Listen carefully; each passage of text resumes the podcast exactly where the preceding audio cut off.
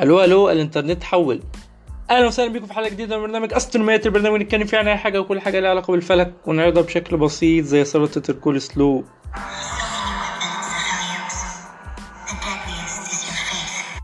Aphelios يعني away from the sun أو بعيد عن الشمس. والنهاردة هنبعد شوية عن الشمس لحد ما نوصل لمركز المجرة ونتكلم عن ال black holes أو الثقوب السوداء. أول معلومة حابب أقولها هي إن أنا لو عندي نجم كتلة النواة بتاعته قد كتلة الشمس ثلاث مرات يعني أكبر من الشمس بثلاث أضعاف تقريبا والنجم ده مات أو التفاعلات اللي في النواة بتاعته وقفت هيبتدي إن هو ينهار على نفسه ومفيش أي حاجة في الكون تقدر توقف العملية اللي بتحصل دي. وطول ما عملية الانهيار دي شغالة الجاذبية بتاعت نواة النجم ده بتزيد بصورة مرعبة. ولما قطر النواة دي بيوصل ل 18 كيلومتر تقريبا ال escape velocity أو سرعة الإفلات بتاعته بتبقى مساوية لسرعة الضوء. يعني مفيش أي حاجة باستثناء الضوء تقدر تهرب من جاذبيته. ولما النواة تنكمش لحجم أصغر من الحجم ده كل سنة وأنت طيب. مفيش أي حاجة تقدر تهرب منه ولا حتى الضوء نفسه. كأنه حفرة ملهاش قعر وبما إن مفيش ضوء بيخرج منه فهو أسود. أعتقد أنت عرفت دلوقتي إحنا بنتكلم عن إيه. الثقب الأسود هو الحالة النهائية القصوى لانهيار نجم كتلته كبيرة بالشكل ده. سطح الثقب الأسود ده اسمه افق الحدث أو ال event horizon وعند النقطة دي ال horizon بتاعنا إحنا بيقف بمعنى إن إحنا منقدرش نعرف أي حاجة بتدور جواه. يعني بأسلوب خالد الصاوي حمد لله على السلامة. لحد كده ومش هنقدر نكمل عشان دي محمية طبيعية. كل اللي نعرفه عن اللي بيحصل جوه ال black hole هو إن مركزه اسمه singularity أو التفرد. ودي عبارة عن نقطة كثافتها وكتلتها لا نهائية ودي اللي بتشكل نواة الثقب الأسود. وبعد ما عرفت إن ال black hole بيتكون من singularity حواليها event horizon تعالى بقى نتكلم في شوية مفاهيم. رقم واحد الشمس ما ينفعش تتحول ل black hole. زي ما قلت لازم كتلة نواة النجم اللي بينهار تكون على الأقل أكبر بثلاث أضعاف كتلة الشمس. يعني النجم نفسه اللي بينهار لازم يكون قد الشمس 20 مرة تقريبا أو أكتر. لكن لو افترضنا إن أنا شلت الشمس وحطيت مكانها black hole المفاجأة إن مفيش حاجة تتغير بالنسبة للأرض ما عدا إن الكوكب هيتجمد يعني عشان مفيش حرارة. أما بالنسبة للجاذبية فلازم تكون قريب أكتر علشان يطولك التأثير ده. أو المدار بتاعك يتأثر وتلاقي نفسك بتتسحب يعني.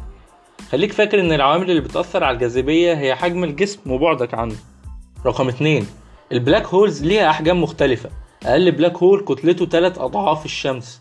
وأكبر black hole ممكن توصل كتلته ل 12 ضعف كتلة الشمس. لو النجم الأصلي كان كبير كفاية. وبنسمي النوع ده stellar mass black hole أو ثقوب سوداء نجمية. وكتلة ال black hole نفسه بتزيد كل ما يبلع مواد أكتر وال event horizon بتاعه بيكبر كمان. يعني ال black hole بيكبر. رقم ثلاثة أول مقترح لفكرة إن إحنا عندنا black holes ضخمة في قلب المجرات كان في السبعينات.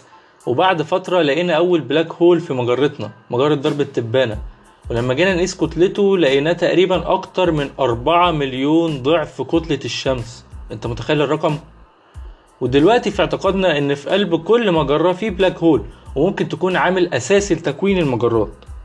رقم أربعة إحنا قعدنا نتكلم عن تأثير ال black holes على أجسام كتير بس إيه اللي هيحصل لو أنت بنفسك كنت جوه؟ الإجابة الحتمية إنك هتموت ما تروحش هناك يعني. بس إيه اللي هيحصل في اللحظات اللي قبل كده؟ جاذبية ال black hole كبيرة جدا لدرجة إنك لو وقعت برجلك الأول جوه black hole القوة اللي هتجذب رجليك أقوى مليون مرة من القوة اللي هتجذب راسك. يعني رجليك هتتسحب بقوة أكبر من راسك وأنت بتقع جوه وهتتمدد. كأنك بتشد عجينة صلصال. فهتبقى عامل زي شريط طوله كيلومترات بس آه، هو في رفع الشعرة. علماء الفلك بيسموا التأثير ده spaghettification أو التأثير المعكروني. ولا أنا مش بهزر. استغربت مش كده؟ لسه لما ندخل على المفهوم الجاي. رقم خمسة.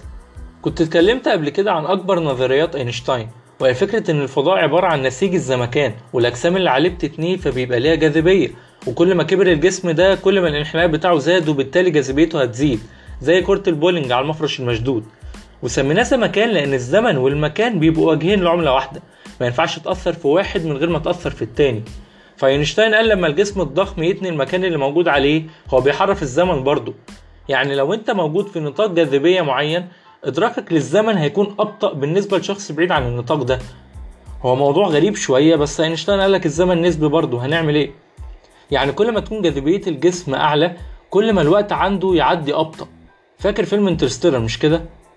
فلما تقرب من black hole التأثير ده هيكون قوي جدا. إحنا هنا بنتكلم عن أكتر أجسام في الكون بتشوه نسيج الزمكان لدرجة إن الزمن بيقف على أعتاب ال event horizon يعني لو أنت بتقع جوه black hole وأنت لابس ساعة هتشوف الوقت فيها بيمشي عادي.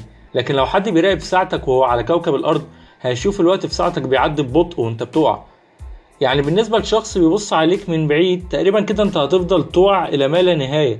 بس اطمن هو مش هيقدر يشوفك بجد لأن الضوء اللي أنت بتطلعه مش هيعدي من جاذبية ال black hole. ده بالنسبة لشخص بيبص عليك من بعيد. بس من منظورك أنت هتشوف الكون كله بيسبقك كأنك بتشوف المستقبل. هتشوف الوقت كله وهو بيعدي لحد ما ينتهي أمرك وتموت يعني متنساش إنك بتقع في black hole. وأخيرا رقم ستة. فاكر ال Hawking radiation اللي اتكلمنا عنها في الحلقة اللي فاتت؟ على الرغم من قوة ال black holes إلا إنهم هيتبخروا في النهاية بفعل إشعاع هوكينج ده في نفس الفترة مع وجود نسبية أينشتاين طلع مجال تاني في الفيزياء وهو ميكانيكا الكم ميكانيكا الكم دي عاملة زي حياتي بالظبط ملهاش راس من رجلين. فمفاهيم زي اليقين والمستحيل والاستقرار هي مفاهيم ملهاش وجود في ميكانيكا الكم واللي بتقولك إن الفراغ اللي مفيهوش أي حاجة ده مليان جسيمات بتطلع للوجود وترجع للعدم في نفس اللحظة. الجسيمات دي اسمها جسيمات افتراضية أو virtual particles وهي زي تعبير كده عن ظهور طاقة من الفراغ. بيطلع particle وبيطلع معاه توأمه الشرير ال antiparticle بيصطدموا ببعض ويلاشوا بعض ويرجعوا الفراغ تاني وهكذا. هو الكون بيتصرف كده. هوكينج عمل إيه بقى؟ قال لك إيه اللي هيحصل لو جسيمات من دول كانوا موجودين عند ال event horizon بتاع ال black hole أو ضمن محيط ال black hole يعني. بسبب الجاذبية الجبارة اللي هناك التوأم دول هينفصلوا عن بعض. فال antiparticles هيقع جوه ال black hole وأخوه ال particle العادي هينطلق في الفضاء. فالمادة هتزيد في الكون. مين بقى اللي هيعوض الطاقة الزايدة دي؟ أيوه بالظبط. ال black hole هو اللي المفروض يعوضها. فبتقل كتلته وطاقته شوية شوية عن طريق إن هو بيشع. والإشعاع ده بقى اسمه شعاع هوكينج. وبكده اكتشف هوكينج إنه مع مرور مليارات السنين ال black hole بيفقد طاقته لحد ما يصغر ويموت. ومش بس كده في أفكار تانية كتير جدا ممكن نناقشها في الموضوع ده. وهو ده السبب اللي خلانا نقسم الموضوع ده بالذات لثلاث حلقات. وزي ما اتكلمنا الحلقة دي عن شوية مفاهيم في الحلقة اللي جاية هنبتدي نستعرض المتناقضات أو البارادوكس يعني الحاجة وعكسها. وبس كده أشوفكم الحلقة الجاية. والسلام عليكم.